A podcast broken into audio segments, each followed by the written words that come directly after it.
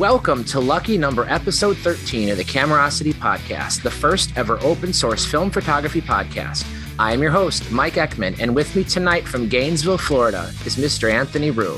How are you doing on this fine evening, Anthony? I'm, I'm doing well, though I, I have to admit that I feel like uh, i have got a bit of imposter syndrome tonight, and that with all the cameras that I have, I own four Nikons. I own the original FM2 that I bought when I was 19 years old. and It was the first camera I bought.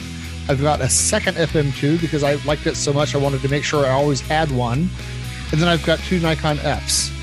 And returning once again from Yellow Springs, Ohio, Mr. Paul Rybolt. Hello there, Paul. Hey, how you doing? And exactly like last week, with absolutely no difference, all the way from Sydney, Australia, Mr. Theo Panagopoulos. How are you feeling today, Theo? I'm feeling great, thanks, Mike. I've finished my Vegemite sandwich. Very excited to record the show today.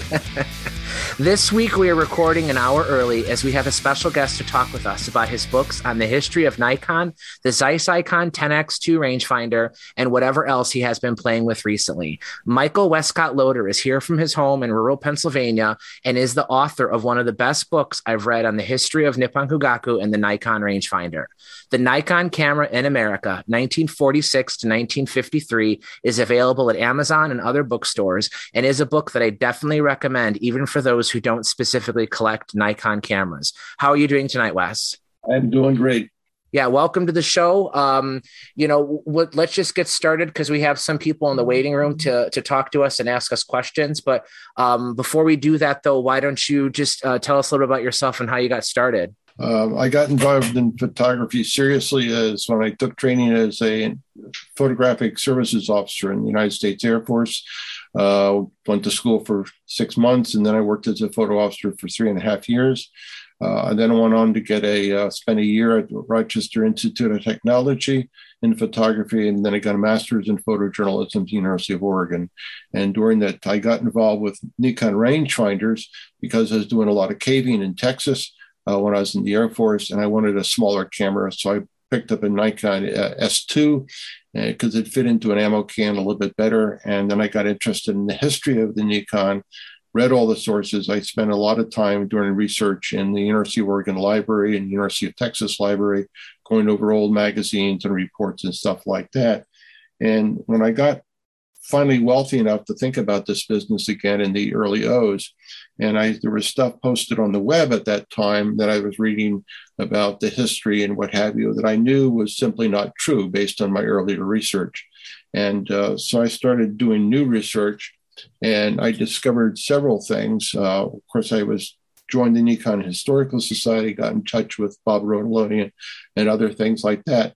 But I discovered that the two major players in the early importation of the Nikon camera, Hans Briholm and and uh, Adolf Gasser, were still alive, and uh, they're eager and happy to talk to me. I spent a lot of hours on the phone with uh, Adolf Gasser. I also visited Hans Briholm in Florida, uh, and he shared a lot of information and materials with me. And I have cameras from both these gentlemen, the early Nikons, then I went and discovered, I looked up what was in national uh, the records from the occupation of Japan and discovered that, oh, yes, the archives from the occupation of Japan have been de, NOAA uh, declassified and they've been indexed and the index is online. So I went online and started looking for things.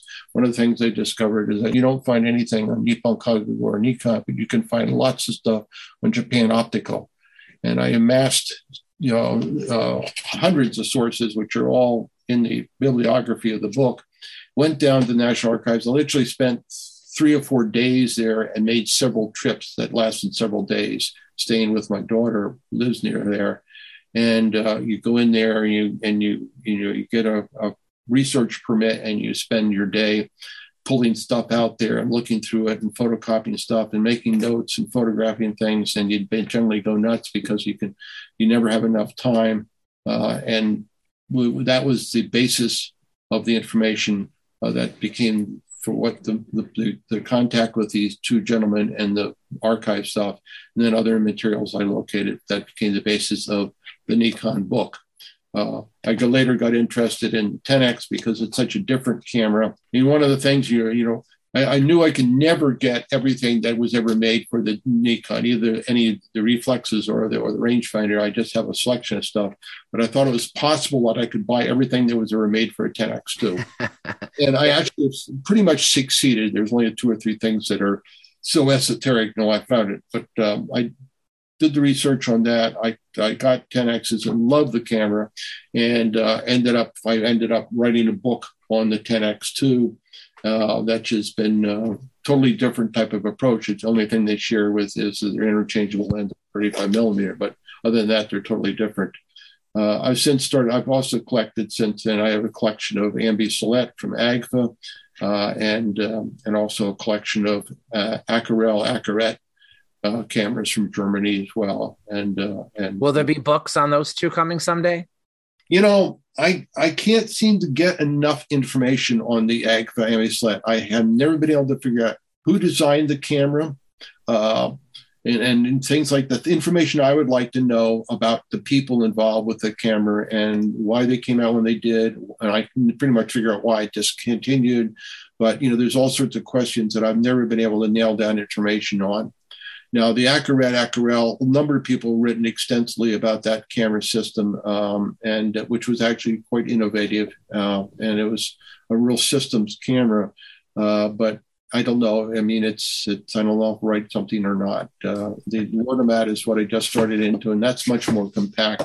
But again, there's a lot of information, most of it in German, of course. Uh, so uh, we'll have to see. I one of the things that I might mention is that I have a number of blogs out there. Uh, there's one, uh, if you just look up under Wes Loader, you can find the, my blog, and there's I've, there's articles almost all this stuff that I've done research on.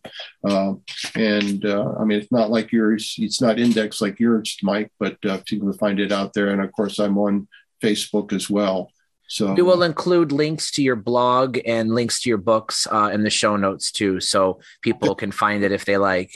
You know, because there's stuff that, that there's pages I put up when I was still working for Penn State that are actually Penn State pages, and then there's my my current blog plus the Facebook. So excellent. All right, well, thank- if, if, if I can hijack just for a second, as a fellow spelunker, what was it like shooting an S two in those caves?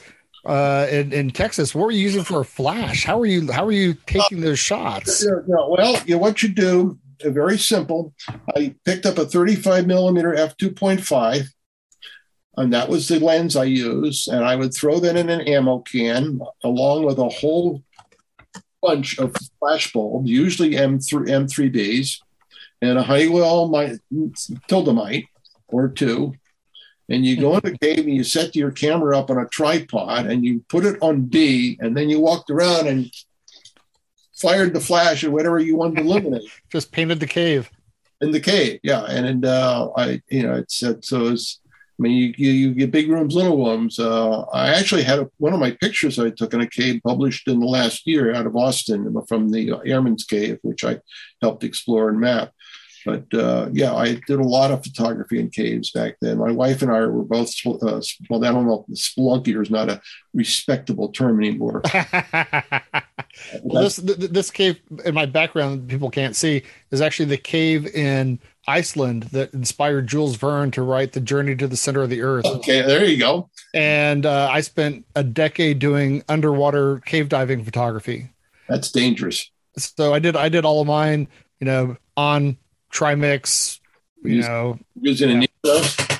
i was using mostly i mean this is all you know there's a point when you're doing like deep exploration diving that you don't really want to use film anymore because if you're going to take the time to do like a seven hour dive uh, you, you have to go to digital.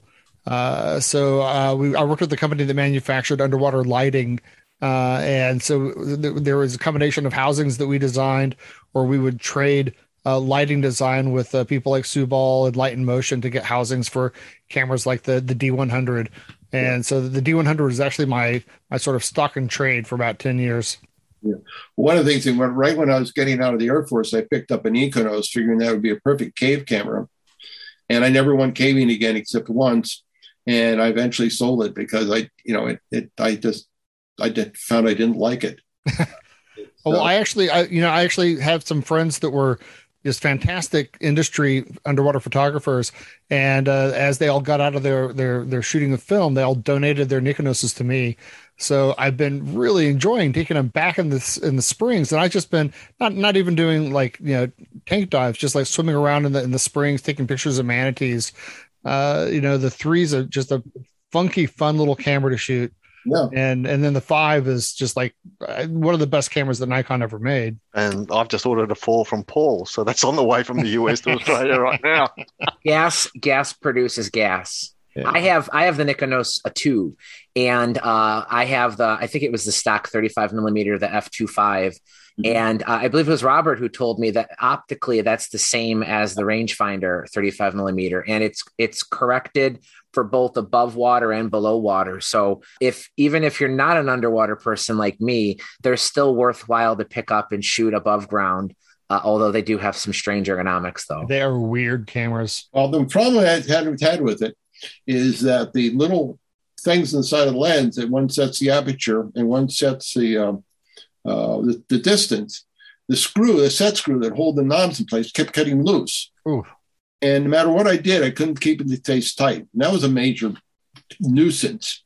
And I, I, just, you know, once I got away from caving, I, was even in bad weather, I wasn't shooting it. You know, I was using my my Nikon Fs and and, and SPs, yeah. and you know, that's what I was doing. Uh, one of my things, why I'm I'm been moving more and more towards like the most to the Akarelle and the uh, the Lordomat is I keep looking for a smaller, lighter, uh, more compact camera to work with.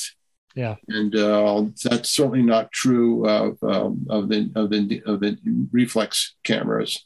And uh, I mean, the Nikon F in its time was a pretty compact camera, but when you compare it to the later ones, I use I shoot all my reflex stuff with it. I have an, a Nikon FM, and I think I shoot almost all my reflex stuff with an FM. Um, yeah, you can see the comparison. I've um, obviously the listeners can't see that, but I've actually got about three shelves of Nikon's just behind me here, and they go from the F through to the F5, and then all the Nikkormats and all the FMs and all the digital ones there, and you can actually see how it was actually you're spot on. It was quite a compact camera. The F3 probably got a bit smaller, and then they just went big. Yeah, they ballooned up, and that's where I lost interest. Yeah, yeah. Well, thank you. I appreciate you uh, taking the time to answer. Thanks for that background, Wes. What a great way to start the show. It looks like we have several people in the waiting room eager to join in on the discussion. I am going to let them all in at once and we'll see what happens. Looks like we have some returning guests Mark Faulkner, Nick Lyle, and our special guest from episode eight, Mr. Robert Shanebrook. Welcome back, everyone. We also have a new face. Miles Lieback is joining us as well wait a minute. Now, this is special. His spidey senses must have been tingling. Joining in on the Nikon history discussion is Mr. Robert Rotoloni himself. Wow, what a great selection of guests. Before we jump in too deep, though, we have a question from our Facebook page that asks Why was Nikon so successful in those earlier years? Why didn't Canon or Pentax have the same level of success right away? I don't think that a lot of people realize is that Nippon Kogaku was first and foremost an optical company. Uh, in 1948, there were only four companies in Japan that actually melted and made optical glass, and Canon and Pentax were not. No, they were not there. It was uh, Minolta, Tokyo Kogaku, and Fuji. Were the Canon was actually using Nikon glass, wasn't it, at that point? Oh, yeah, yeah. They were basically these companies were doing the ones that were making their own lenses, like the Serenars. They were buying optical glass, either as blanks or discs or something like that. And they were then grinding them and mounting them in, as their own lenses, but they weren't actually making their own glass back then. The other thing is that was different is that Nippon Kaga was a, a full fledged company, which it still is today. And uh, for instance, I, I happen to bring out here this is a lovely little thing, heavy as a Dickens. It's a tilting level, uh, absolutely essential uh, for determining levels when you're building buildings or roads and everything like that. Uh, extremely high quality. It's actually much better quality than their camera was in the same period. Uh, nobody else was making things like that other than other than Tokyo Kogaku, which was also a full-fledged optical company. Uh, and there was a major demand for that because Japan, of course, was in ruin, so they had to rebuild everything.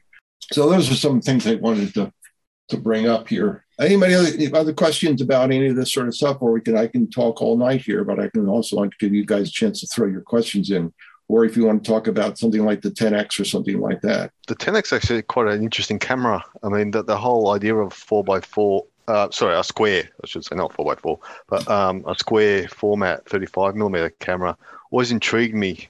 The why and and and the kind of market they were aiming at. Well, I, you know, I don't know what the mind of uh, Hubert Nerwin was, but there was there's a couple of things that were going on there. One thing, uh, Zeiss Ikon owned or had controlling interest of Compur and, and later uh, Prontor, the uh, uh the, uh, the the Deckel company that made the Compur shutters, and they had entered into a deal with with, with Zeiss Ikon that that Zeiss would use Compur shutters in their cameras.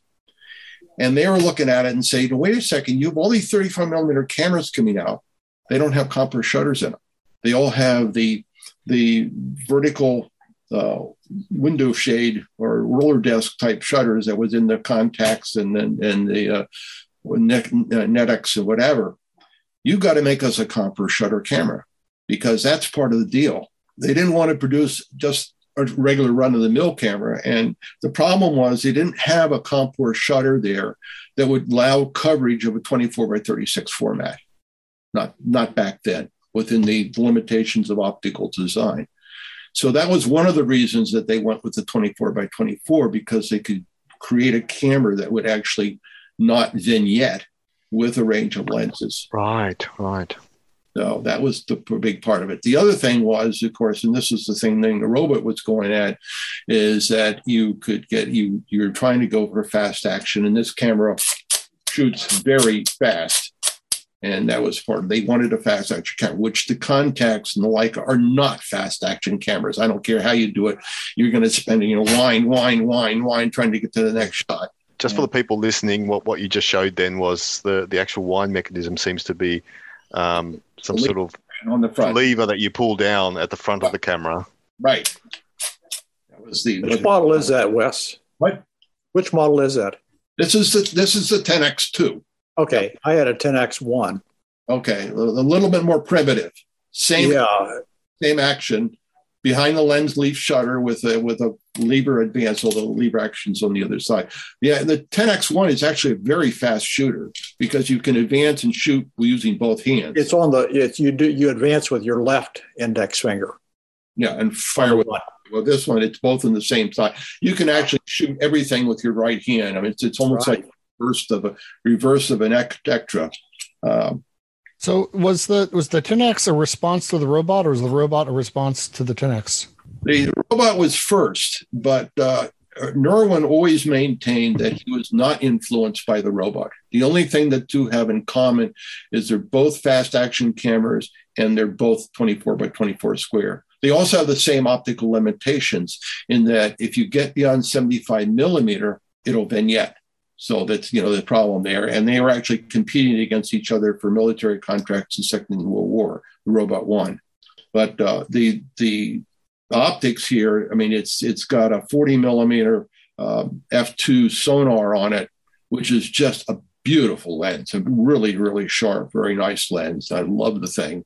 Uh, I have also got the 27 millimeter and the 75 millimeter, which are the other two optics they made. Uh, but um, what's cool about the Tenax II is you know it being re- uh, interchangeable lens uh, camera. When you swap out the lenses, you're also swapping out part of the viewfinder, right? Right, right. The well, it's typical of, of the of the Zeiss thing is where the there's a window attached to the lens that when you swap out the lenses, that comes out with it.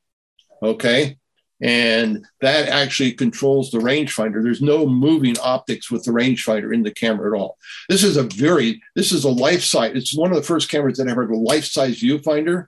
Yeah, it's got a, a, a two inch different. This is in a highly accurate rangefinder. I mean, just really incredible. Much better than uh, than in, than a Contax, say, even with its long base yeah. uh, or better than probably even a Leica or a Nikon because it's such a long base and because of the rotating prisms in the window here, you get a lot more movement. Yeah. So more accurate. Uh, the other thing is that the, the your shutter speeds are marked on the lenses. You take the lens off uh, you don't you can't tell what your shutter speeds are because they're marked on the lenses. Uh, but it was you know, other than can't that, help but, you can't help but wonder why they didn't use that large viewfinder on the Contax. well, you know, I do. You do wonder why that. What were they going on? But they were, you know, they had, uh, you know, they were Two doing different sets of engineers that weren't talking to each other. well that did too i mean nerwin uh nerwin actually designed what would have been a contax 4 before the second world war and it had the same type of focusing mechanism went to the it only used the external mount and had the same type of focusing movement and moved the meter down inside the camera so you didn't have this big hump on top i mean it was a much more sophisticated more Yeah. Camera and of course oh, everything like that was destroyed when they destroyed the factory and the the fireball I have all of the Zeiss Historica newsletters. Uh, Larry Gubas gave them to me before he passed away, and I don't remember offhand which one it is. But in one of those back issues, they had a short article about the Contax for, uh, and th- there's a couple um, mar- mock-ups of it. Right, mock-ups. They had some mock-ups of it. Right, it's in his book too. Yeah, yeah. And you wonder why Stuttgart didn't pick some of that up after the war when they made the, the 2A and the 3A. Well, you know that, uh, Bob. I think that's a very good question. I think what the my take on it is is that the uh, what, what became West German and Zeiss Ikon was so strapped for cash then that, and uh, I think a lot of the brains had left too. I mean, when the when the when the things were split up, I mean, and Nerwin was getting ready to go to the United States. Uh, he didn't really. I don't think he cared that much anymore, uh, and he was the real brain designer brains. Uh, they I think that they basically sort of said, let's be careful. Let's not do anything. Let's not rock the boat. Let's not do anything that'll really queer with what we did before. And uh, I think that uh, Kuppenheimer, who was the head by that time, he is the head of ICCon, he was determined to keep that sh- same uh, shutter because he owned the patent for it. And therefore, he was making money off it. Um, uh, there was a lot of politics of, that going on there. And of course, once they started making the Contaflex single lens reflex and they made money on that, they didn't care about the Contax anymore. Now I know uh, Hubert Nerwin. Uh, after he left Zeiss, I, um, he went to uh, America and he worked for Graflex, right? He worked for Graflex. He designed the uh, military camera, a great big monster that looked like a Contax, except it was this big. Uh, it used 70 millimeter roll film. Uh, and then he designed the Instamatic. Instamatic. Oh, Instamatic. Yep. That her, Nerwin, actually, I actually knew Herbert Nerwin, but I, I didn't know he did all these things. yeah, he, he was. When he- you said his name before, I was like, I was listening carefully. Could that be the same Herbert Nerwin? yeah, He, yeah, yeah. he died some time ago. Yeah, he died, I think, in the late 1980s, uh, ladies, uh, and I'd have to look it up. I'd have to look in the book. And then, yeah, he worked on several things, including the Instamatic. Yeah, right. Yeah, that was his idea. And of course, Kodak made billions off of the Instamatic. Uh, let's see, he died in 1980, 1982. Yeah. Wes, Yeah. um, the fact that the Contax 2A and 3A weren't really that much different from the pre-war type, Yeah. And then East Germany was putting out the, the Contax reflexes, could it be that some of the better engineers didn't get out in time and they were stuck on the East?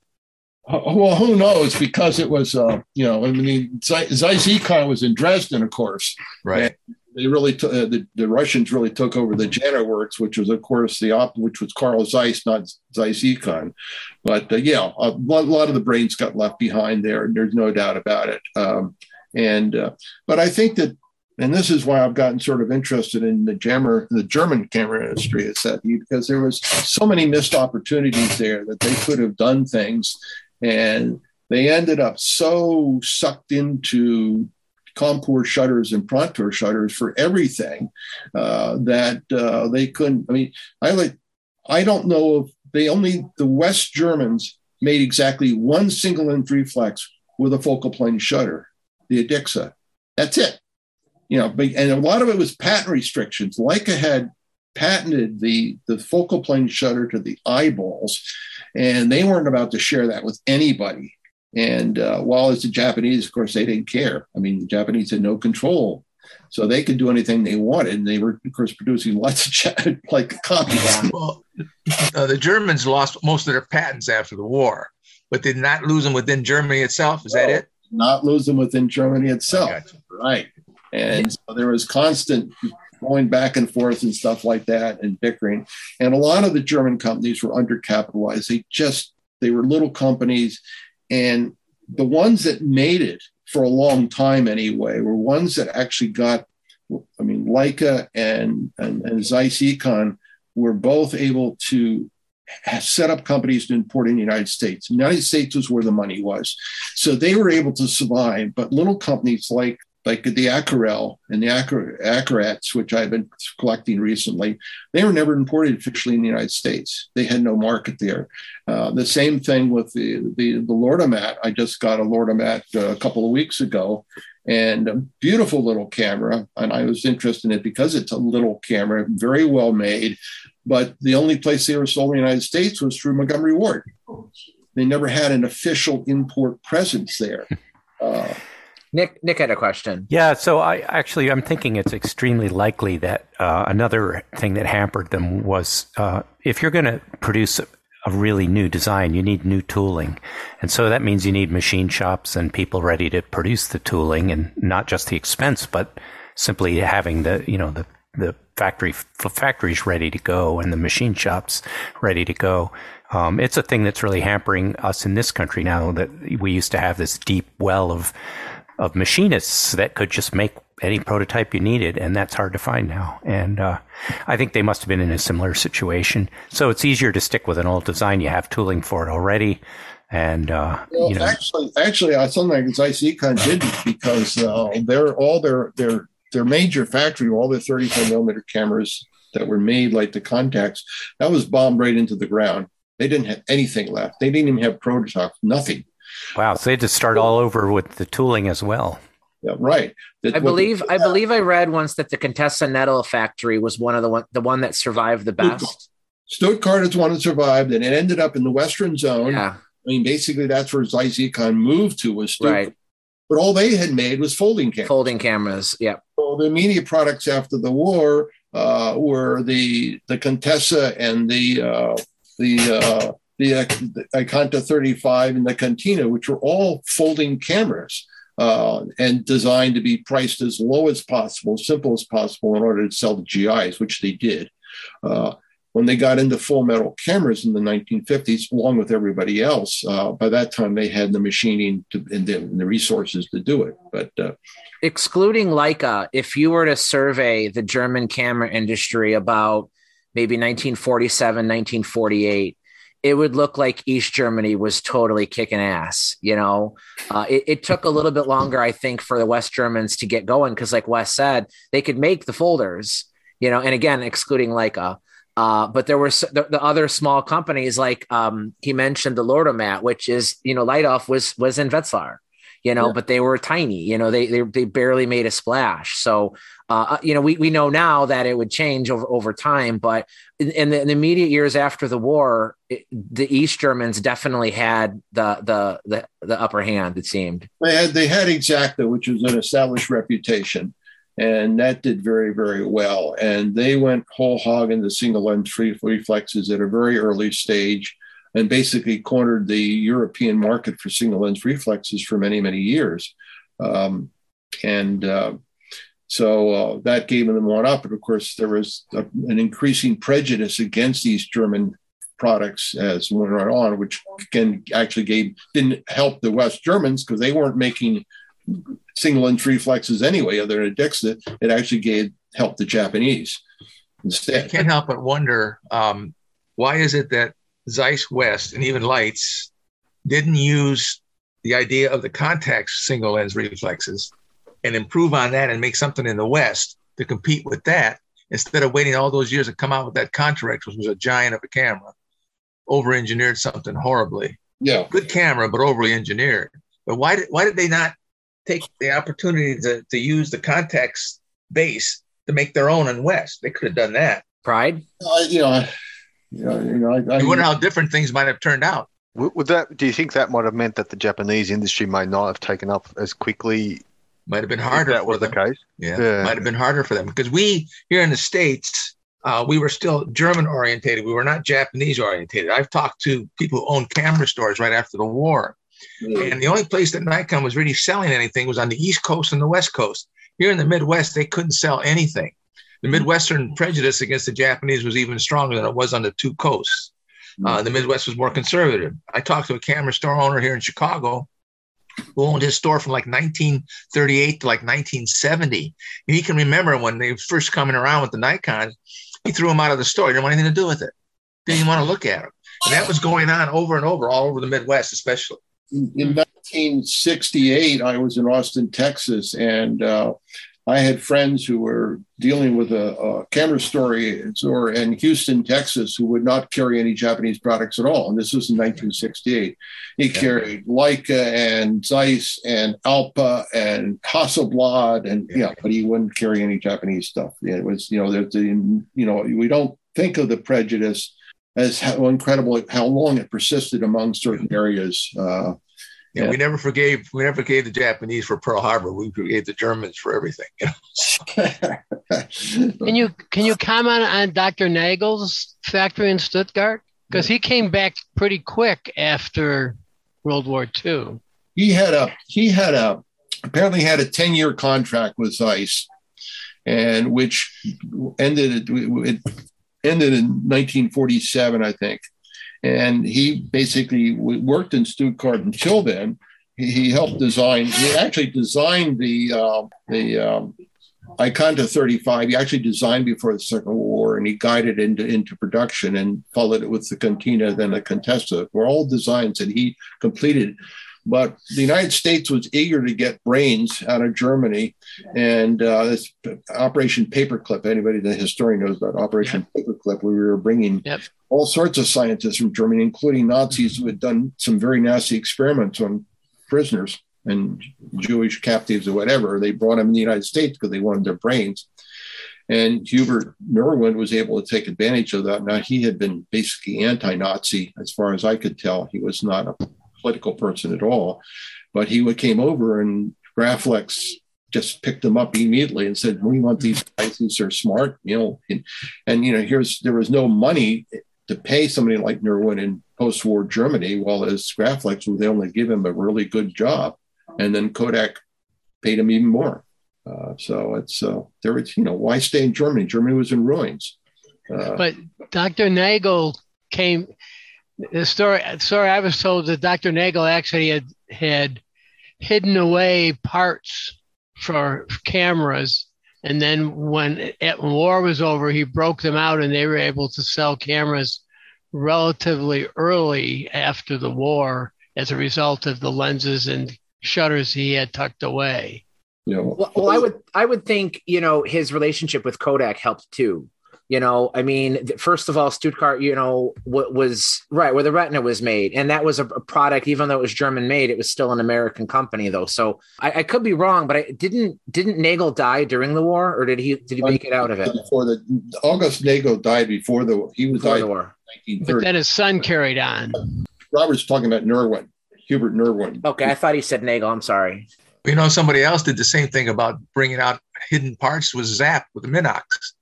He had hidden a lot of parts uh, when the Russians came in, and then when the Nazis came back in, they traded hands a couple of times. And he was able to go into production rather quickly right after the war with all these parts that he had hidden away, which was easy to do with such a small camera. But a lot of the parts that uh, the post, early post-war Minoxes were made were actually made before the war. And then they were sold in Germany after the war. Yes. Yeah, it was. Uh, you know, I remember stories about them. Oh, you want a camera? I got a camera for you. And they, Yeah. they're selling back, back then. Uh, Yeah.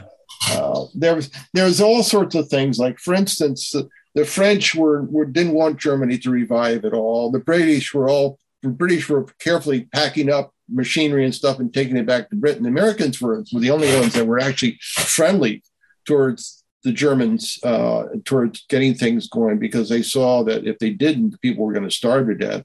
Uh, you know, to get back to, to Nippon Kogaku, they, I mean, they had 16 factories all over the place. And, and my book talks about each one of them, what they did, what products they made, and everything else in the appendices. Uh, but they, they were down to two, they had two factories plus the optical works after the war. And they had let go thousands of employees were let go, who immediately set up their own little shops making optical stuff that competed with Nikon. Uh, but they, you know, there was there was I think that the Japanese were better prepared, at least, well, Nippon Kogaku, I think, had a tradition of innovation. They had a tradition of doing things, and they were their strength was the fact that they controlled everything from the glass to the end product. And a lot of these other companies, I mean, you look at something like the Nicca, nice camera, well made. Uh, it still looks like a Leica. Ten years after the thing, it still looks like a Barnack Leica. Well, you know, there's only so much you can do when you're doing nothing. You're dependent on other people for your optics, uh, and you don't have much in the way of resources to do things. Uh, and ultimately, they. The end of the 1950s, if you look at what was happening, there's Japanese camera companies going out of business right and left all over the place uh, at the end of the 1950s. Part of it was an economic slowdown. There was a depression in Japan in, in 1959, 58, 59. But the other thing was is simply a lot of these companies, particularly the ones that made Leica copies, uh, nobody was buying Barnack Leicas anymore. All they were buying was M3s, M2s, and uh, the market for, had just died. But the other thing was is that everybody was going to single lens reflexes. If you had the money, you bought a single lens reflex. The same thing was happening in Germany. You know, I, I researching all these German companies that made really good quality uh, cameras, and they all went out of business between 1957 and 1962, and they just gone. Uh, and uh, there was some consolidation. I mean, uh, basically Zeiss bought Voigtlander, and uh, and Voigtlander had all the brains, but Zeiss didn't want to listen to their ideas. They had their own ideas, but they were, you know, it, it's, uh, it, you know, you can look at there's economic things going on that were essentially outside the control.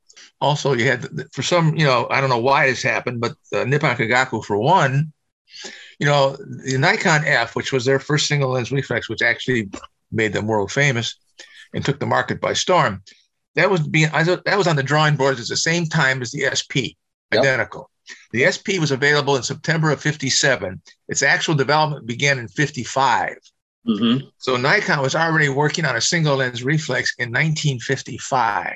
And the only reason that it didn't come out in 57 when the SP came out was because the bean counters on the first floor, the accountants, they wanted the engineers to use the same body for both cameras. But you can't do that with a reflex because the mirror mechanism had to be bigger. Okay.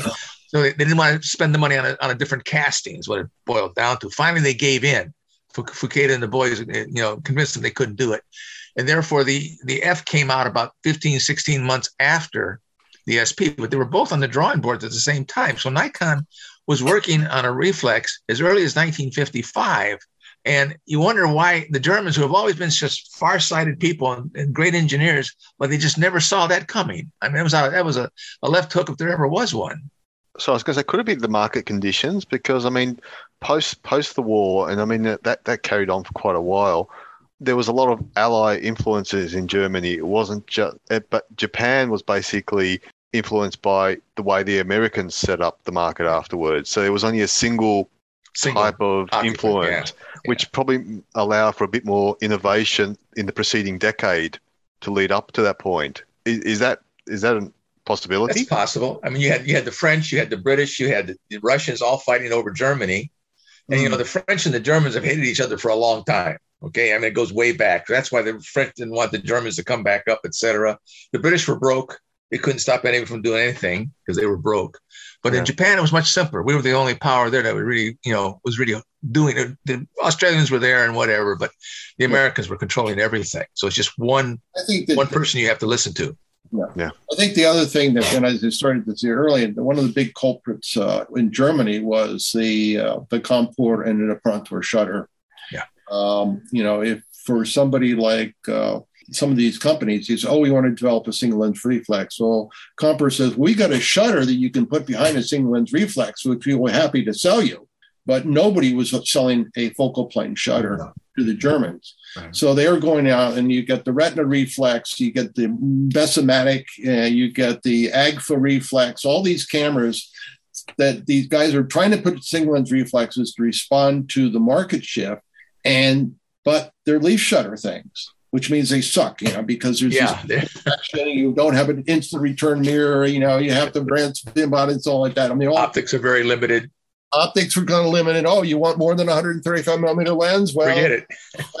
actually, I think that the, the Retina had what A 200. They had a 200. I think Retina had a 200. Uh, You know, there's all sorts of limitations, but it was like, oh, develop our own shutter and not run into like like a patents. How are we going to do that? Yeah. When this company's happy to sell you a shutter that's pre-made.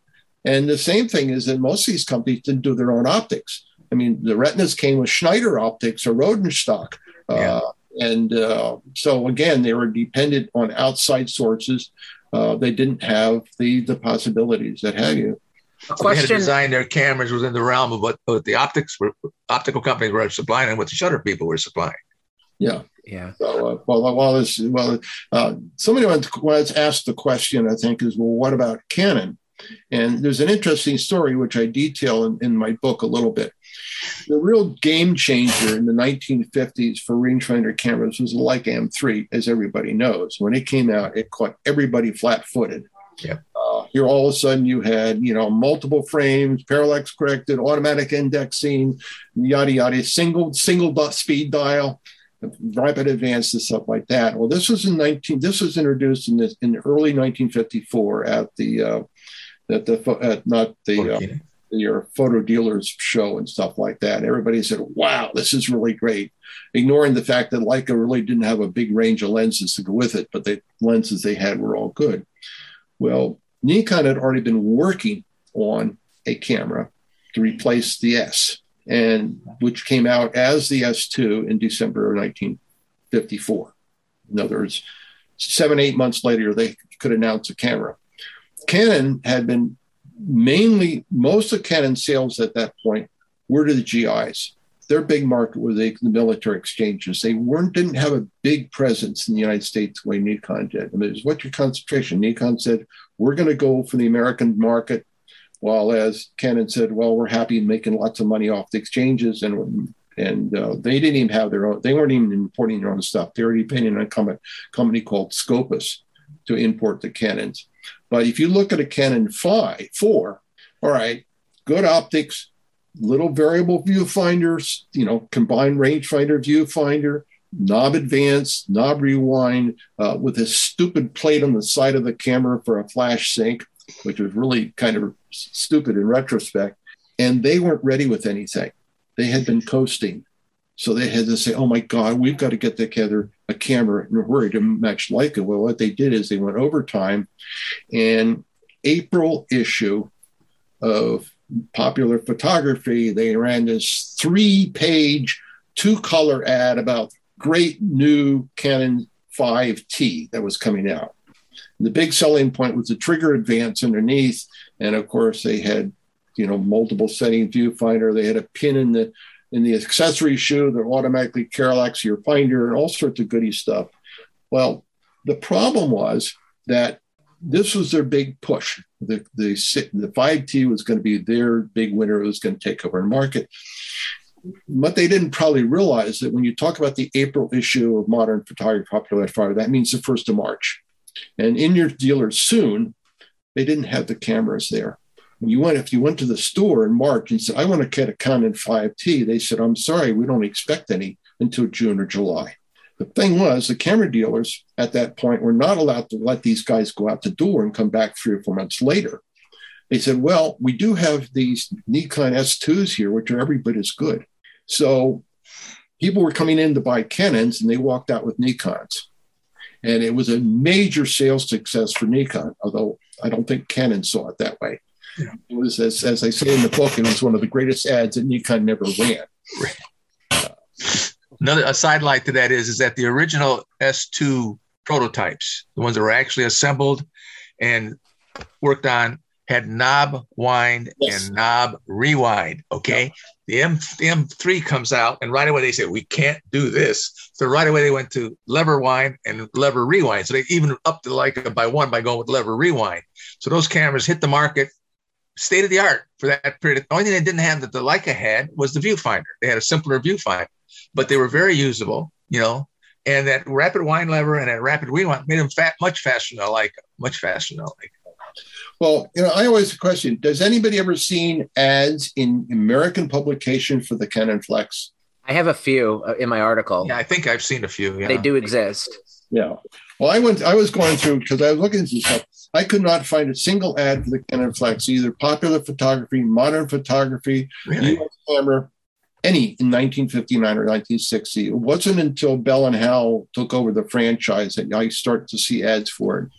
And same time, uh, Nikon Incorporated was running these full page ads about the automatic reflex starting in, in June of 1959. And they were pushing it with their the 85 to 250 zoom and this stuff like that and like that. Um, Canon was, the, I think they were reluctantly into the SLR because they thought that their their rangefinder was going to be the big part of the business, and uh, and that was one of the areas where they really missed the boat too. Well, Scopus. So I found an ad. Scopus ran ads uh, in '59 for the Canon Flex. Yeah, it's all Scopus. Well, Belfort took over the Belfort took over the Yeah, but um, you know, a couple things that I wanted to, to point out there. You know, in regards to what Canon was doing in the '50s when when uh, Nippon Kogaku was actually making meaningful upgrades of their cameras, Canon just tended to like keep tweaking the same basic formula. I have Peter Dechert's uh, rangefinder book. Bob, you gave this to me, Yeah. um, and I was just flipping through while you were talking, and and all the post-war, so you know, not including the Hansa, uh, from the post-war up through the the six, so not including the seven. There's 33 different models that Canon produced. So you know, where whereas Nikon, I think, was trying to make meaningful upgrades to to somewhat kind of compete with with Leica. Um, Canon was just sort of like pew pew pew pew pew, you know, just you want 500th of a second, thousandths a second, with Yeah. without sync. You know, there are all sorts of little variations in the same thing. Yeah, You know, I, I knew Peter Dechert personally, and he was a very, very educated man. He had a PhD, as a matter of fact. And unfortunately, his book reads like a thesis sometimes if you if you read it. Mm-hmm. I've read that book maybe six times. Okay, and to this day, I still can't keep the models straight in my head. hard because they, they do them they do them They, out of sequence. they, like made a new model for every market they could find. You know, if Yeah. somebody had a market for a thousand cameras, they'd make a model. But the thing is, they kept renaming things. Okay, right? Whereas with Nikon, what they would do, you know, the S was, was really the one and the M. Okay, the one and the M became the S. They're all the same basic camera, but it's constantly improving. Okay, but the thing is, they're not changing it or calling it a new model. Okay, it's still an M or an S or whatever. The S2 the same way. The S2 went through a couple of changes, a lot of modifications. They never changed the name of it. They just kept S2. They didn't call it S2B, S2C, or whatever, everything like that. So Nikon's was much simpler. There was constant improvement.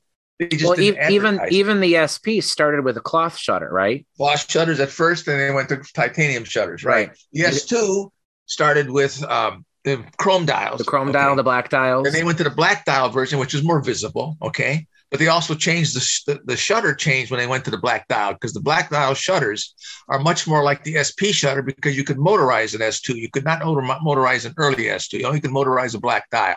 Okay. They did actually change the shutter. They were upgrading the shutter. And then they, since they were working on the SP, they used some of the input from that to make the new S2 shutter, but they didn't call it a new model. Okay. They didn't even call the S2E a new model, really. That's what we call it, the S2E.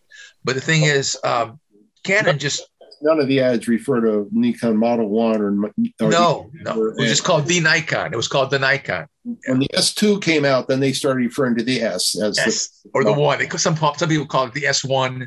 Zeiss, Zeiss said a similar thing when the Zeiss came out with the, the Contax One.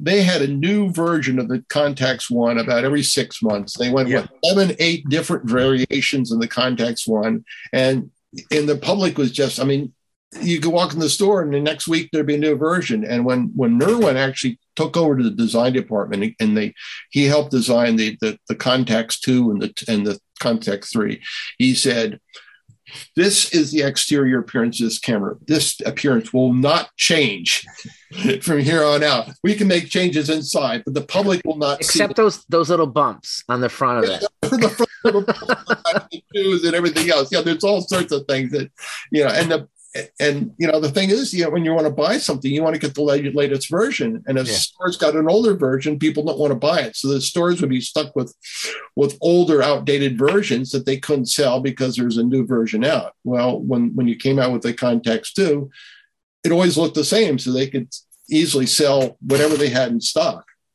like it was Leica actually did that a little bit too. I mean, even before the war, their model designations got a little confusing. They had multiple models in production at the same time.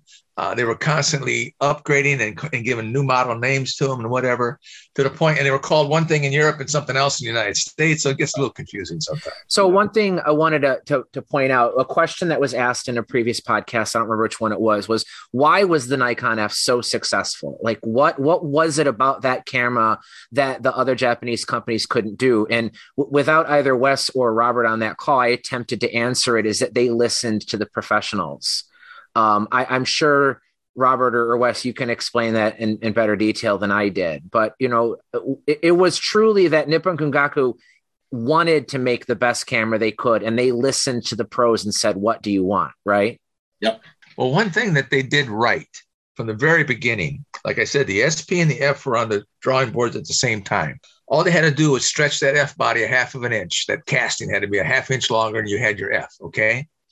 All the running gear is the same. The Nikon F and the SP shared about 75% of the parts in both cameras. They're identical. Okay. The whole shutter mechanism was identical. So the F was really not a new camera, it was actually a proven camera. Uh, then what they did was they addressed the major problems at that time for single lens reflexes was instant return mirror and auto diaphragm. They conquered that. And then when that camera hit the market, it had both, and both of them worked even with a motor, you had a mirror and an auto diaphragm that worked up to three frames a second. Nobody else had that. Another fact to consider when the Nikon F came out, it had a range of optics from 21 millimeter to 1,000 millimeter. That's right. A 35, a 50, and a 105 and 135 millimeter automatic lenses on the day of introduction.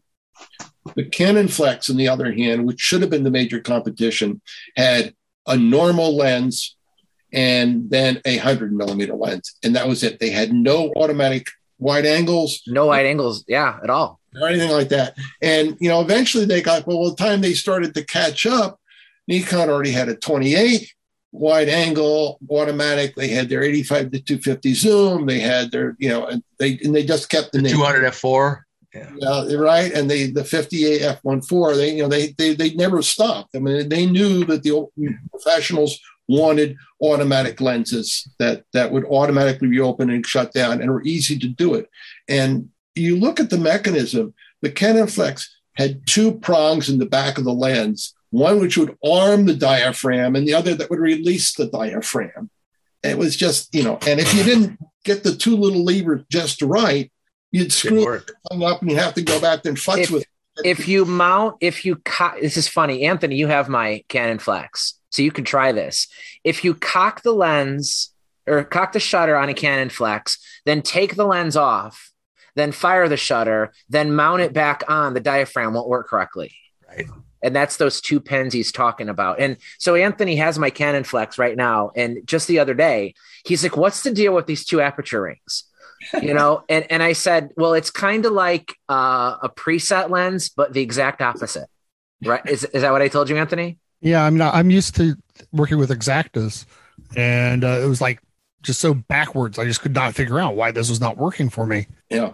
And another thing about the Canon optics, even into the FD series, you had to be very careful. If you ever set a Canon optic down, you take it off the camera. If you set it down base first, it never would. It would always be tilted or whatever because things were sticking out. Okay, you could damage it. And if you didn't do things in the right sequence when you went to mount it, you, you couldn't get it to mount. Yeah. Yeah. I wanted to, before we, you know, go think that, I wanted to share a couple of things here with you guys. I wanted to share this little beauty with you. Yeah. Bellows. So he's, he's holding up a bellows attachment. Uh, I can see, I can the Model 1 bellows. Okay. They made about 220 of them, as far as I can tell from the serial numbers. Uh, this is number two. The interesting thing about this thing is is it's the only one that anybody has ever seen that has a tripod socket on the front. Mm. That's Yeah. weird. Oh wow. Maybe they anticipated a really, really heavy lens. Either that or they had maybe a, a slide copier of some type or something in, in I don't know. that they were going to hook This on the one front. here, It has one, you know, it's a standard one here and the one here. Uh, this is number two. Um, and um, I've never seen, I've seen number 10 and it does not have it. So it's uh, something that it was, did not persist. And I picked this up uh, about 2003 or 2004 for $87 off of eBay. So maybe it's like that. I've That's got cool. another one soon. I, I've got I've got one now. I have to go look at it just in case. I, I, I see Uh, Paul is fiddling with something, so I'm wondering where he's about to pop up there. I have an. I, I think I have a, a Bellows one in my store right now. I've got a question that's slightly tangent to the discussion today. Um, we've got Ray, Robert Shanebrook here as well. Is there a documented history of collaboration work in those early stages between? You know, obviously we know camera companies work with fil- worked with film companies quite extensively. You know, in the latter part of the last century, but in in that particular stage, were is there any documented history of, for instance, Nikon working with Kodak uh, or anything like that? I don't. I, the film world and the camera world were fairly separated during my time. I did a lot of work with Hasselblad, but that was because I was interested in 120. But I, I think the film world and the camera world were more separated than you might think. That the, That's kind of why I'm asking the question because it's never come up in terms of any collaboration work or any. Yeah, Any I can't think of anything. I've never heard of anything. No. Yeah, the can the the film people were interested in the, the, the physical requirements for perforations in advance and that sort of thing, but really didn't have any interest in you know, what the optics were or other things that happened. They were just inter- interested in the mechanical interface so that the film would transport through cameras well. As far as the design of cameras, I don't think there was much interface. Surprisingly, within the Kodak organization, the film people and the camera people were were quite separate, and that few people migrated between the two organizations. I had worked in the apparatus division research laboratory, and when I joined the film world, it was I I, actually was treated as though I was a new employee that I had no relationship Wow. whatsoever with the camera. I came in the front door of Kodak Park as though I was a new hire at, but I had worked for the company for five years prior to that. I was kind of offended by that. I might, I might add. I, I, I felt I was being treated as somebody that had no relationship with the company whatsoever when I arrived on scene. Yeah. Um, one of one the one one one factor in in the post-war Japan, and and Bob, you probably know about this too, is that the uh, prior to uh, other than a couple of very small companies, most of the Japanese cameras that were produced were uh, in the semi format, which was two and a quarter by uh, one and five eighths, uh, and um, the there was a rumor that went around about 1947 or so that due to the shortage of film, there was an enormous shortage of film. They were taking, saying, we need film for x-rays because tuberculosis was such a major problem in Japan. And therefore we might ban uh, all film larger than 35 millimeter. Hmm. All of a sudden, you know, there was a big panic because these cameras that were making 200, you know, 120 film, all of a sudden they had to get into 35 millimeter because they thought they wouldn't be able to sell otherwise. Now, the, they never did ban uh, the 120 size, the two and a quarter size. They never did. But the threat of it is one of the reasons like a company like Minolta uh, quickly went to 35 millimeter and uh, instead of sticking with uh, with just the larger Yeah, they had they had a tremendous problem right after the war. A lot of the troops that were coming back from those tropical islands were coming back with all type of lung disease, fungus, et cetera, and tuberculosis. Plus, they had that huge famine in Japan and starvation after the war. A lot of people didn't have anywhere to live. They were living outside. They were coming down with tuberculosis. They were using all that film to take uh, X-rays of their, of their lungs. They wouldn't allow anybody to make. Uh, film was just very hard to get. The government was controlling it. So we haven't heard anything from Miles or Mark. Do you guys have any questions that you want to ask? I have a question. I think that falls in line with the the Cine Lens story you told about kind of saving Nikon early on. Uh, I have the the Nikon five centimeter f1.5. I actually bought from you, Robert, a while ago. I don't know if you remember. I think so. Uh, I think I remember it. Yeah, and I know I've read a couple articles. But this Miles uh, Liebeck? Is this Miles yeah. Liebeck? Oh yeah, I remember now. Yeah. Uh, and I've read, I don't think either of you wrote the articles, but David Douglas Duncan kind of made that lens, I don't know, Yes. famous, I guess. Um, and people talk about uh, him kind of saving Nikon in the American market. And I, I was wondering how accurate or hypocritical that story is in his kind of by using those he lenses. started a tsunami effect is what he did um, of course the, the book this is war he even says in the back that he used leica cameras of course but every lens that he used was a nikkor okay? And when he left for for korea which is right after like the day after it started he had a 135 f4 he had a 51.5 and i think he might have had the 35 okay?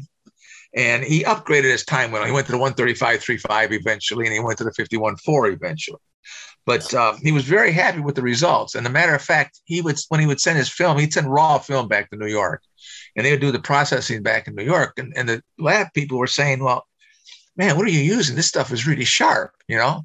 And this just started the ball rolling. Then Jacob Deschin heard about it, and one thing led to another. It's just like the media today. I mean, okay, same thing. But um, yeah, he had a lot to do with it, and because he was such a great promoter. I mean, David Douglas was not only a photographer, he was a fantastic promoter. Okay he not only promoted himself, but he promoted the Nikon. And one thing led to another. And you know, most most amateurs like to emulate the pros. Okay, in other words, if you go to a, a football game and you see 50 pros on the sideline and all using Nikon, you say to yourself, well, "That's got to be the only one that's any good." And people would go out and buy Nikons. Okay, one reason why Nikons are so good in the United States because the pros just use them here and uh, they took off from there. But yeah, it. Um, he had a lot to do with it. I mean, he may not have saved the company, but I'm sure he gave it a different light. In other words, people looked at it differently after he used it. People say, well, you know, maybe he knows something we don't know. Okay. And then he started to test the lenses in New York, you know, and whatever. And they were coming out. They, matter of fact, they made a, a terrible error. They not an error, but they they said in one of the articles that all the Nikkors were better than the German Zeiss optics, and the guy from Zeiss just went through the roof. Okay, I mean, it was just they had to apologize. He was going to pull all the ads out of the paper, and they had to apologize to him and all this kind of stuff because it started a real a real uproar. But they, were- they were very sensitive about that. Duncan really liked the the 50 f1.5, and all the pictures he took in Korea were taken with that lens. In fact, if you will pick up the book, This Is War, every single picture in that book, with one exception, is taken with the 50. And the exception is the picture of the North North Korean soldier or the, the Red Chinese soldier that was taken with the 135. Um, the interesting thing is, is that in um, uh, July 51, uh, they nicely provided him with the 51.4. Well, there are two things here. All the pictures he took were taken at f11, which was the smallest aperture on that lens. Yeah. So here's a 1.5 lens, the fastest Japanese lens at that time, and he's got it all the way shut all the way down as far as he could go. But they gave him a 50 f1.4. He didn't like it as well. He complained that it wasn't as good uh, as, and of course, I think what happened was Nikon was they were stretching. They were trying to stretch the formula so they could boast that they had the fastest lens of anybody, and they they actually went through. And this is something that Nikon doesn't openly admit. They actually tweaked the formula of the 50 f1.4 at least three or four times. Oh yeah. And one of the things that you see the serial number ranges change. And well, that's because they are they are changing the formula. And one of the things they did on the second version, the first version actually gave no more light than a 1.5. It wasn't even though it was theoretically 1.4, it really wasn't any faster than 1.5. And one of the things they did on the second version is they enlarged the front element to give it better light gathering capability. So it could actually say it was a 1.4.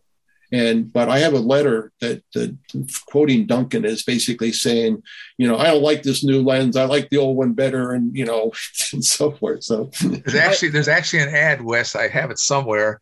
When the one four was just announced to the public, there's an actual ad in one of the magazines that says the first lens faster than 1.5. Yep. Okay. So I mean, what's the difference between 1.5 and 1.4? It's negligible, but that's how they advertised it when it first came out. My favorite um, David Douglas Duncan story that Robert told me, and I've shared on my site before, uh, was how he discovered, you know, Nikkor lenses. Was a young Japanese photographer named Jun Miki, who Duncan and some other Life magazine photographers are based out of Tokyo, and they're working in their lab or darkroom or whatever. And this young kid just kind of walking around, and he, it, it's like you know ambient light in a in a studio or something, and he starts snapping pictures of Duncan and Duncan like isn't paying much attention to. I'm like, you know, what are you doing? It's there's no light in here. Like, why are you wasting your your time? So the kid doesn't say anything. He goes home, develops a film, prints what was it, an eight by ten? Yep, something he, like that. Yeah. He prints an eight by ten of Duncan sitting at his desk, looking down at something, and all he's got is a desk lamp on, and he hands him the picture.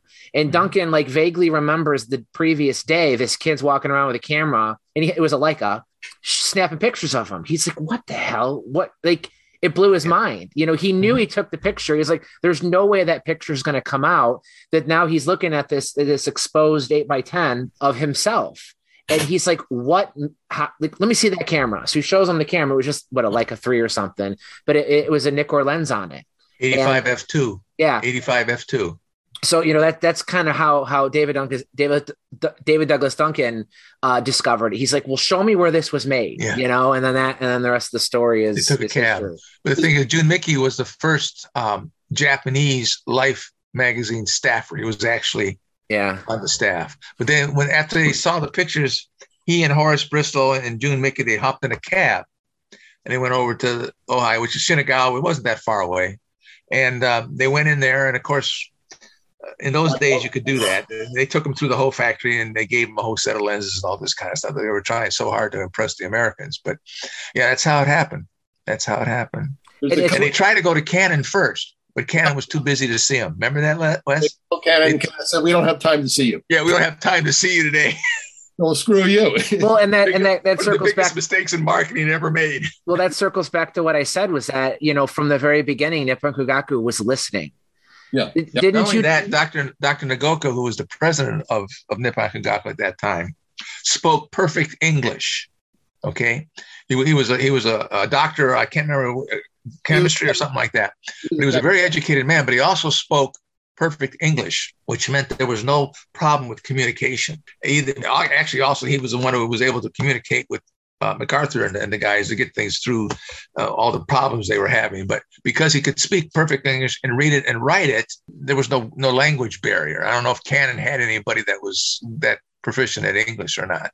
Didn't you tell me that Nippon Kogaku would take in any cameras or lenses from any foreign photographer in Tokyo and service yeah. it for free? During the Korean War, they were for, they they actually I think our, if I remember right, if I read it right, our government actually hired them to maintain photographic equipment that was being, you know, Korea was a rough, rough theater of war. Okay, it was cold, hot, whatever, and um, uh, Nippon was chosen to to be one of the bases to, to they, they cycle used equipment or, or abused equipment into Tokyo, and Nikon would fix them and send them. No matter what it was, they would fix them and send them back. So, so you know, you yeah, figure they, you figure they're they're providing the service for free, but yeah. hey, while I have you, you know, yeah. they're, they're listening and i think yeah. that that kind of it keeps that that's a recurring thing you keep hearing that they were listening and that's how they knew what to do with the the f you know? Yeah. and and you know they made the f and they basically had to shut down their rangefinder line. I mean they, I had they, to. they ran out of space. They ran out of room. In other words i've been to the factory. It's been destroyed now. They knocked it down a couple years ago but i was in Ohi like three times i think. And it's not that big Okay, it's not that yeah. big a building. Uh, the first floor was where the where the, the castings were made, and the lathe shops were. The second floor was assembly. The third floor was also assembly. But the thing is, we only had like I think four thousand people working there. Yeah. And the thing is, is that the S the rangefinders moved at a certain rate. Now they they were selling. Okay. The F comes along, and it just blows everything out of the water. Ehrenreich is just screaming for for product. Okay. And he was the guy they had to listen to. He Joseph, was the guy they had to listen to. Joseph Ehrenreich was the Joe U.S. Ehrenreich, importer yeah. for. Okay. And he was he was just he was just screaming for it, and so they had to literally take the rangefinder line and shut it down for a while because they needed production capacity, which they couldn't do with the, with just the two lines running. They had to shut it down. It became all F for like six or eight months. And eventually they did make a couple more runs of rangefinders. Some late SPs were made like in 63 and 64, but that was like an afterthought. They just used up existing parts. But they were forced out of the rangefinder business simply because of demand and yeah. common sense economics forced them out. They didn't want to quit. They already had a they already had the SPX. I held in my hand. It was a working camera with behind the lens meter. Um, they had the SP2. They had, they had with, with a built-in uh, Zoom viewfinder and things like this. They had stuff on the board. They had stuff already made, completely finished, working. Um, three cameras. They would have followed up the SP. Never got made because they just got forced out of the market. Yeah, and it's and and you know just to emphasize what Robert said, you know, Nippon Kogaku was small. Like Canon was oh, much yes. larger. I oh, much larger. I yeah. read a statistic that the Canon Seven, the the one of the later rangefinders, there were more Canon 7s made than all Nikon rangefinders com- combined. Well, there was at least a 100,000. Okay. Yeah. And if you take if you take all the rangefinder Nikons and do some math, because there's holes in the, in the numbers, they're not all consecutive, you come up with about 135,000 cameras over about an 11 or 12 year period of time. That's not a lot, really. Canon made something like 800,000 rangefinder cameras. Well, so according according to Peter Dechert, there were 137,000 Canon sevens. Yeah. So if I if they I 135,000 Nikon, so there were more Canon sevens. right. So I mean, it's just to go. And they made like they made like 230,000 Leica M3s. So the yeah. Leica M3 exceeded the entire production of Nikon yeah. rangefinders. Just the entire the, thing. It's, do you think the, the fact that the, the F was so popular not only sort of killed off the rangefinder for them, but also probably blocked Nikon from considering moving into medium format or other type of formats? They had a medium format prototype, which actually has been on display in Tokyo in, at their museum. I have, a, I have a picture lens. of it on my site. Yeah, they have an inter- they had an interchangeable lens, two and a quarter reflex. They had like three lenses already designed for it and everything. It was it's, it's a working model. So they were thinking about. It. Of course, when they were designing the Nikon One, they had the TLR on the boards at the same time as they were doing the TL the, the Nikon One they were going to come out with both of them. And it was copied after the Rolleiflex. But the problem they ran into was they had to buy the shutter because they did not have the capability to make a, a, leaf shutter. And there was no good source of a leaf shutter in Japan at that time. So they dropped the whole project. But they had, they actually made some. We don't know what happened to them. No one's they ever made, actually They made a, a 16 millimeter camera too. They made a 16 millimeter also, which I've got pictures of that was being um, examined by someone in New York uh, someone in Ehrenreich at New York had it. I don't know if it was Abbott or not, but in other words, he had it in his hands and he rejected it. Okay. And the thing is, when my first visit to, to the factory in 87, the gentleman that was uh, sitting there with us from the, from the company who was with us, I had my book with me and I showed it to him and he looked at that and he left the room. He came back and he said he couldn't find it, but he was on the development crew for the 16 millimeter. And that's the first time he'd ever seen the pictures that I had so they made, I think he said they now they had the 16 also on display at the at the Nikon Museum in Shinagawa within the last year. So the 16 does exist at least in one one example. The two and a yeah. quarter exist in at least in one example. I have pictures of all of them in my Nikon yeah. prototypes article. Yeah. yeah. So yeah, I mean, I mean, they, they wanted to make more stuff. They just they, they were kind of they were hampered by their own success. They, they also made a lot of great uh, medium format lenses in like oh, 19, yeah, early 60s for Bronica. Yeah. yeah. And those are some, I have a couple of them. They're really amazing lenses. Yeah. I used to have, at one time, I had a S2A with about six of their lenses. Fantastic. You so, realize, so, of course, the Canon made a two and a quarter camera also. So, so I do want to throw one other thing into this question about why the Japanese just dove into single lens reflex with so much enthusiasm. And I don't know a lot about it, but I do know that in the beginning of the 20th century, Japan was already just deeply in love with photography as an art form. And there was a lot of passion. And I think a lot of guys who, who ran and worked in those Japanese companies were actually really interested in photography as an art form. And there is something about single lens reflex cameras that is, this is a very direct, there's a very strong directness about it. It's, the experience of using them is not technical the way it is with a rangefinder where you have to imagine the focal length you're looking at and you, you there's sort of you're sort of set back. And that's the thing I like about rangefinders but it, they kind of put the camera between you and the experience.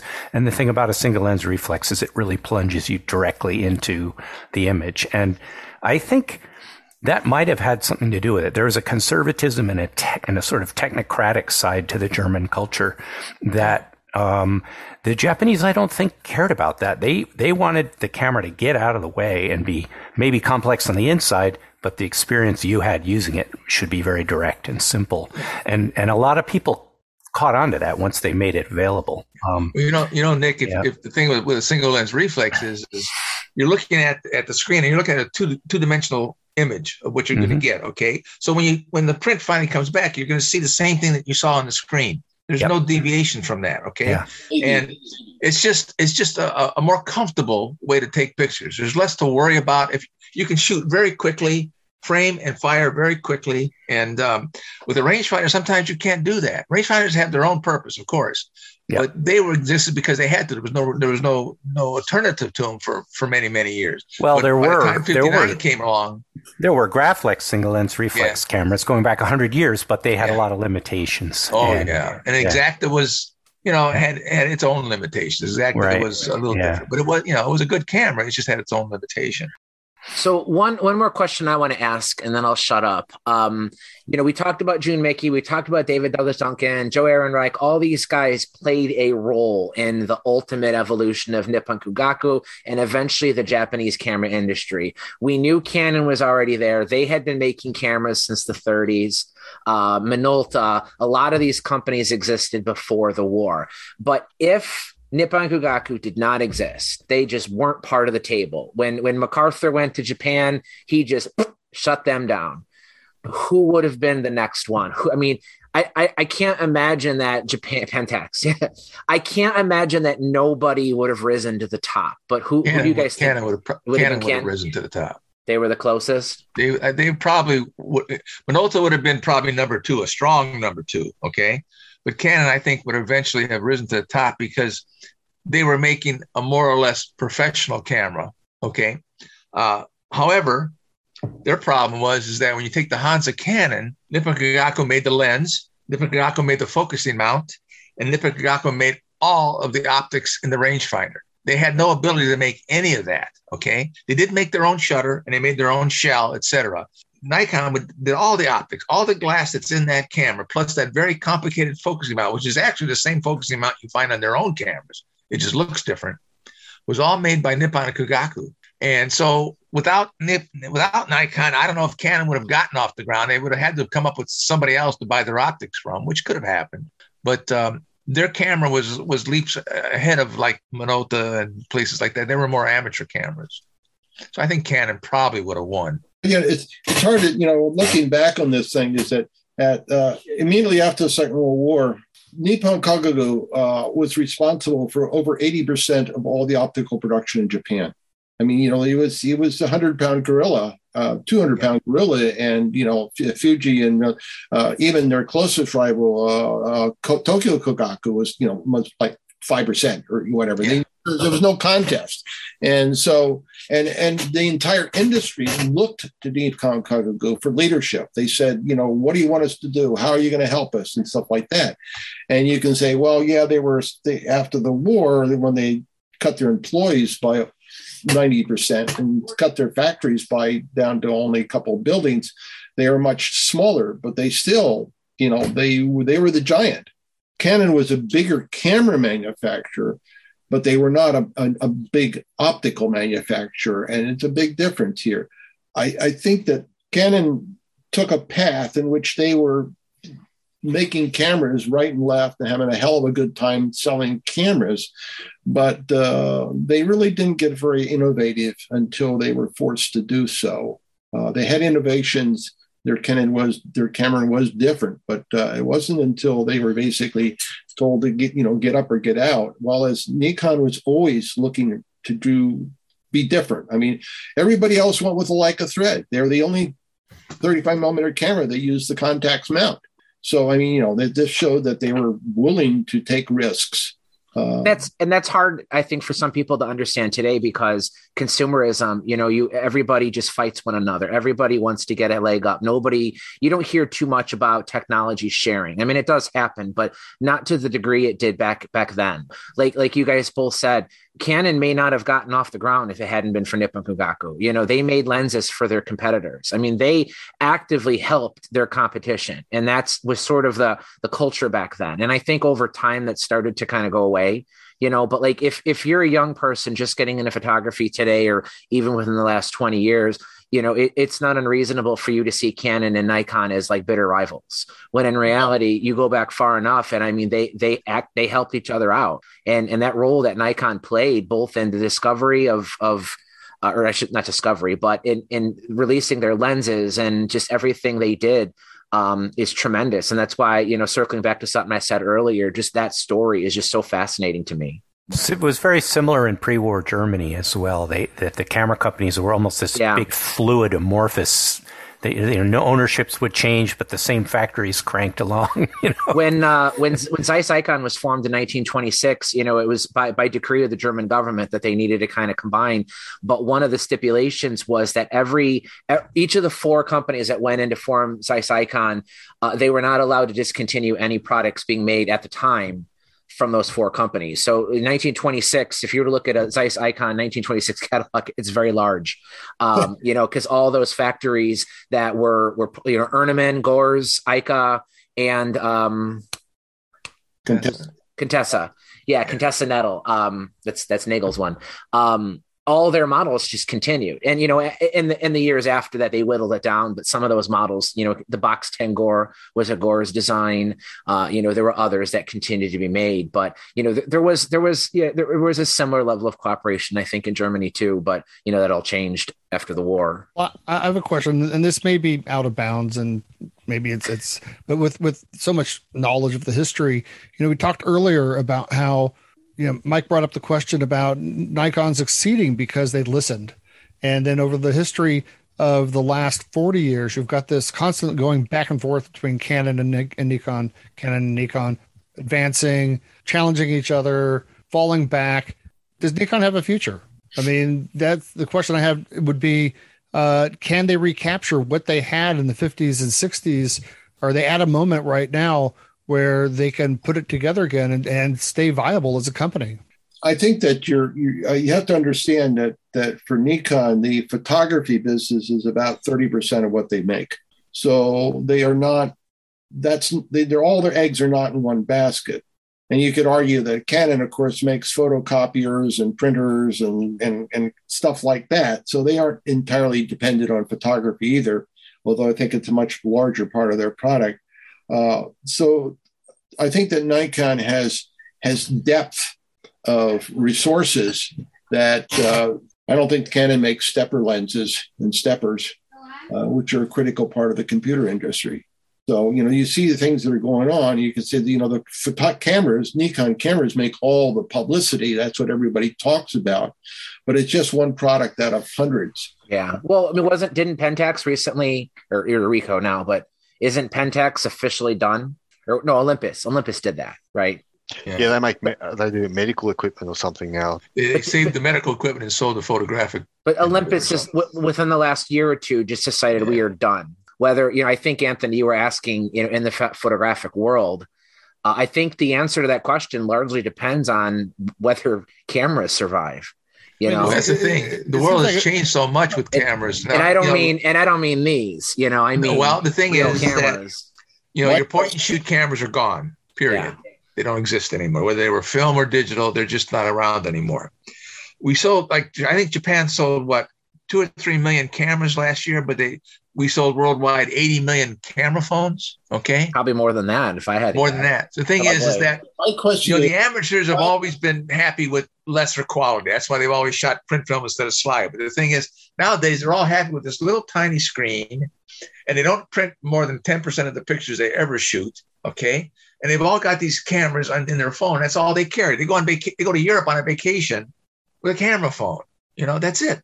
my question is, why is it that these guys who make phones don't advertise the optics they use in their cameras. I don't pick up, for instance, an iPhone and have it say up to that next little tiny lens there, say Nikkor on it. Yeah. No. Why the hell not? Somebody's making those suckers. Well, Somebody's got to be making them. Yeah. No, there there are Hasselblad branded smartphones. Uh, there's Leica ones now too, Yeah. right?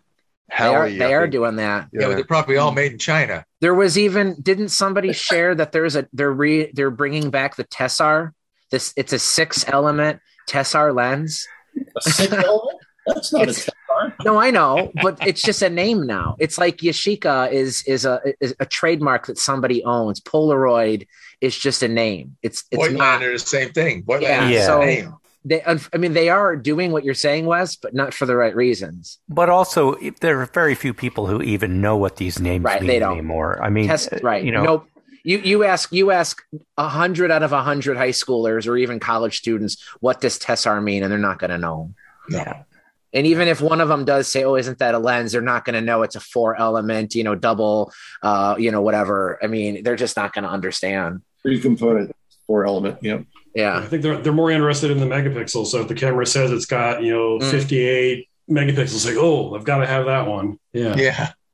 The, Yeah. the latest It's- it's- bla- the latest blasphemy is that Kodak now sells, and I hesitate to say this, Kodachrome ink.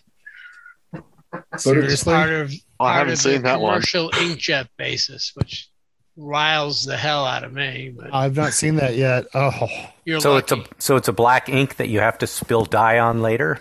yeah, it's Yeah. got Remjet in it. No, you, you have to take it out and put it in sunlight before your picture will appear. Yeah. I have, a, I have a question here. Has anybody have been having trouble getting film? Yes, Yeah. yes, it is out of stock everywhere, especially Inter- color. Interesting enough, considering I'm on a very, let's say, interesting part of the world where not much consumer. I've actually not had that much trouble. Yeah, I it's out of just Um, just go downstairs to open my freezer door, and uh, and there it is. Yeah, the, the issue is not sensit in Kodak's point of view. The issue is not sensitizing. The issue is finishing. That Yeah. they f- they foolishly got rid of a lot of the spooling equipment. Yeah. We used to have hu- literally hundreds of spoolers, and now they're down to a very small number. So that's the pinch point on capacity. I did listen to the latest earnings report from Kodak, and the president mentioned that they're increasing their film capacity. I, I contacted them and asked what that meant, and they said they were that they were making no further comment. But I, I know what it is, and they're, they're trying to increase their finishing capacity, but it's it's a difficult thing to do. My guess is they'll take an old spooler and get it running again. Robert Hey, I'll, I'll I'll spool my own, no problem. I, I know somebody who's working with with Ilford on a project as well, and they're having a horrible time getting the finishing done. It's the same bottleneck. Robert, since since we spoke, um, Fuji made the announcement that they haven't abandoned film. They just they use the term mothballed it. That was something that they used. So, do you, do you think that that's something they could feasibly ramp up production again, or Well, if they have the equipment and the and the, the chemicals, they could do it. I would imagine. I mean, it's once you've made something, you don't completely forget about how to make it. It's just that if you get rid of your equipment or if you get rid of the people who made it, then you have a problem. It's Just like the problem Nikon ran into when they made those uh, Millennium cameras, the S3 and the SP. They reissued around 2000. They found out that there was nobody in the factory at that time that knew how to make them, how to put them together. So they went out and they found a bunch of retired guys in their 70s and 80s gosh, and brought them in and they trained 20 people how to assemble an SP and an S3. And those cameras were actually made in one room with 20 people. wow, Okay. Oh, That's it. And a lot of the parts were farmed out. They couldn't even make all the parts. Yeah. Okay. But they had actually trained 20 younger people, were being trained by 80 year old men how to put together a Nikon SP and an S3 because nobody had the, the capability of doing it. Nobody in the, in, in the company at that time had ever done it. They didn't know. It was all being, you know, everything by then. Cameras weren't touched by humans until you put them in the box, you know. right? So they had, to hire, they had to actually- train 20 people to put those two cameras together. That's a really interesting point about the parts, though, because going back to Anthony's question on their future, they probably need, if they're going to be keeping in the camera industry, they probably need to come back to maybe some of the ownership of some of the parts. Because I do, I mean, if you look at historically, recently, they've used Sony sensors, for instance. I mean, that, that Yeah. might be something they, they need to sort of bring back in house and innovate. Otherwise, they're always going to play second fiddle. Well, Yeah. you know, guys, I, I got to be that uh, that time again, but um, we could go on and on and on. The the the Oh, level yeah. of of knowledge just sitting here in this room. We're we're gonna definitely have to do a part two and maybe a part three. Uh, Robert Shanebrook, I, I want to get you back on to the feedback we got from episode eight uh, was was fantastic. Yeah. It- It's funny you had mentioned um, Steve Sasson with his digital camera, and recently I uh, ran into a guy who actually met Steve Sasson, inspected that digital camera, and made a perfect replica of it. It doesn't Yeah. work, but he showed me a picture of that camera side by side, uh, and it looks exactly the same. So um, there's just so many things I want to talk about, so many questions. I mean, just just there's got to be stories about those Millennium Edition Nikon cameras too uh, that are worth mentioning. Uh, but I want to give everybody here one more chance to ask a question or or, or, or share something before we we, we go. I, I just want to thank uh, Wes for his book. I read it se- many years ago, and uh, I learned so much from reading his book. Thank you very much. Yeah, I'm just kind of in awe of the amount of knowledge that I've heard from you all this evening, and also like I love this Nikon S2 that I got from Yep. from Bob as well. So it's, I remember that. I So- yeah, So who? There's nine people left. Paul had to drop off. Um, how many people on this podcast have something in their possession that was once owned by Robert? I do. Looks like Miles, Mark. I'm sure Wes has something. I'd have to get something sent out to Australia Yeah. sooner or later, Yeah, yeah. We'll have to wait for the next time Paul ships something to Theo and package something up in there. But yeah, that's it. The, the knowledge here is just amazing. I have one thing to say about Wes's book. Okay, um, you'll notice that I did the, the forward for it and whatever because Wes asked me to. But I also saw pre pre printed uh, pre printing uh, mock up of it. And I, if you read the forward, I mentioned that with all the research I've done, I've been doing this since '73. Okay, I had never ever thought that our National Archives would have anything on that period of time. So Wes found a way to, to tap into something that I didn't even know existed. And therefore, when I read his book, cover to cover, which I've read like four or five times now, I learned something every time because I did not have any of that knowledge.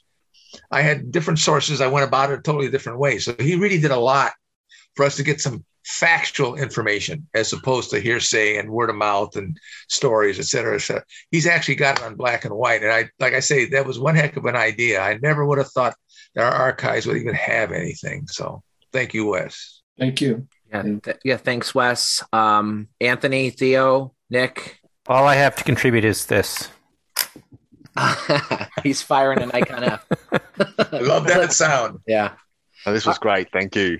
All right, guys. Thanks for everything. It's been absolutely fantastic. Um, Got to do it again. We will definitely do this again. I don't know when. Uh, another idea that we have is we want to actually do an episode. We don't know when we're going to do it, but at a different time zone to maybe allow some of our European listeners to come in. Um, uh, it, it might not be until after the new year. I don't know when, but uh, we're always looking for new ideas. Uh, we sometimes hear uh, um, suggestions. Why don't you guys do a Pentax episode? Why don't you talk more about a Soviet cameras? Well, you guys control uh, what we talk about. So the more people who want to join, uh, we'll try and get special guests when we can. But uh, um, we we love feedback. That's the whole point of this podcast. Is it's everybody's to to participate and join in, and uh, and and that we could have the episode you want to talk about. Just join. Uh, so once again, thanks you guys, and uh, have a happy Thanksgiving for those of you in the U.S. Okay. Take care. Thank you, guys. Bye. Thank you, guys. Yeah, thank you, everybody.